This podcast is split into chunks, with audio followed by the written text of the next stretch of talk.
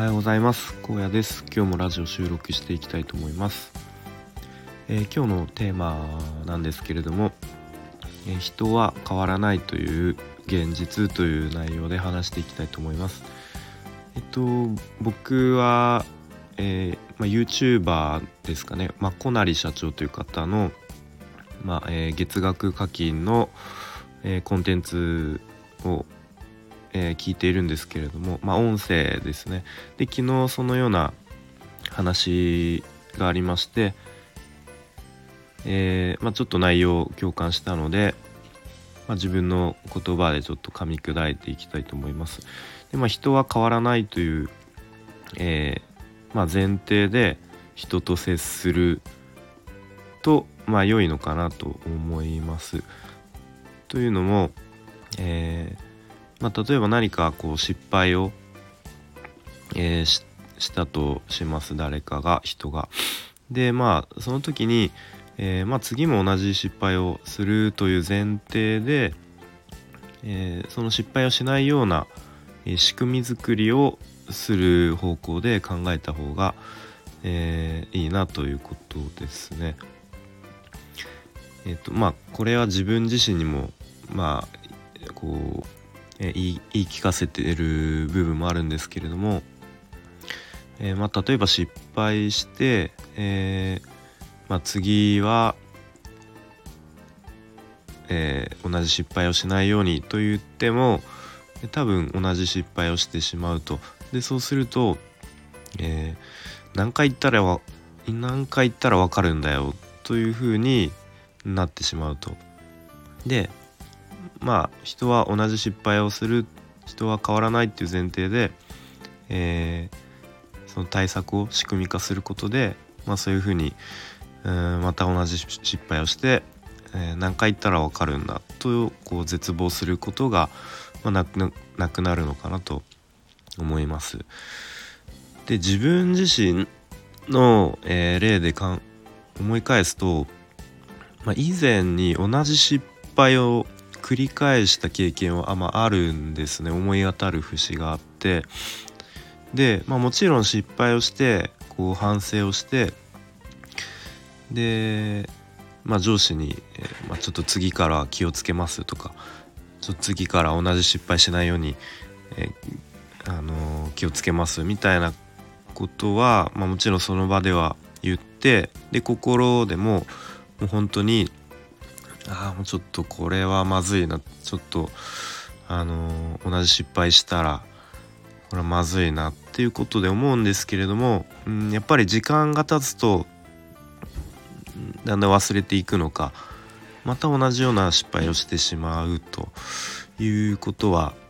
うん、あったなと思います。でこの時に多分こう自分を過信しすぎてはダメだなということをうん、思いました。こうなんとなくこう自分は今回の失敗を、まあ、経験してうん、まあ、次は絶対失敗しないようにっていうことで強く思う思い込むことで、えー、改善できると多分思ってしまうんですけれども、まあ、やっぱり忘れていってしまうとその時のこう反省した気持ちとか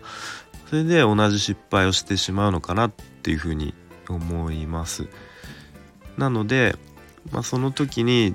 こうただ反省して、えー、まあ、言葉で言うだけじゃなくてうんじゃあ同じ失敗しないためにこうどういうふうに仕組み化すればあの防げるかなということを考えてそれを仕組み化することがすごく大事だなと思います。まあ、ちょっとだいぶ漠然と抽象的な話になってしまうんですけれども、えー、まあ、例えば、えー、朝寝坊したくないと思ったらうん、まあ、多分もちろんこう自分の意思だけでは起きれないと思いますね。でまあ仕組み化するとしたらまあアラームをいくつかかけるとかこう手の届かないところに時計を置いておくとか、まあ、あとは、うんまあ、人と約束をするとか何時にえー、間に合わなかったらうん例えばなんか昼飯をおごるとかでもいいですけれどもなんかそういうふうにうん思い思いつくことはいくつかあると思うんで仕組み化することが大事かなと思います。でもあとはさっき同じ失敗をした経験があるって言ったんですけれどもなんかこう自分でもわななんでだろうって思うぐらいにこう失敗すると分かっていつつもそっちの方向に行動している時があるなっていうのがたまにあってでなんかあこのままだとまずいなとか早くこう上司にこう相談報告しなくちゃいけないんだけどまあこうなんとなくあのー、怒られるような気がしたりとか、うん、なんかそういうふうに思ってしまうともうずるずるとそのまま進んでいって、まあ、ギリギリまで報告しなかったりとか、まあ、結局報告した時点で、うん、なんでもっと早く言わなかったんだとかなってしまうんですけれども、うん、なんかそういうふうに、うん、分かっていつつもなぜかこう悪い方向に行ってしまうっていうことがあるなっていうふうに思います。でこれってうんなんかこう結論は出てないんですけどなんかこう人間の心理的にこういうふうになっててしまううん状況ってなんか心理学的に説明できるのかなっていうふうに、まあ、漠然と思っていますね。なんかうんどどこかでこういう情報あのー、情報を得たらまたどっかで発信していきたいと思います。ということで今日の内容は、まあ、人は変わらないっていう前提で、まあ、人は変わらないという現実を受け止めて、えー、それに対して行動していくことが大事だということを話していきました。はい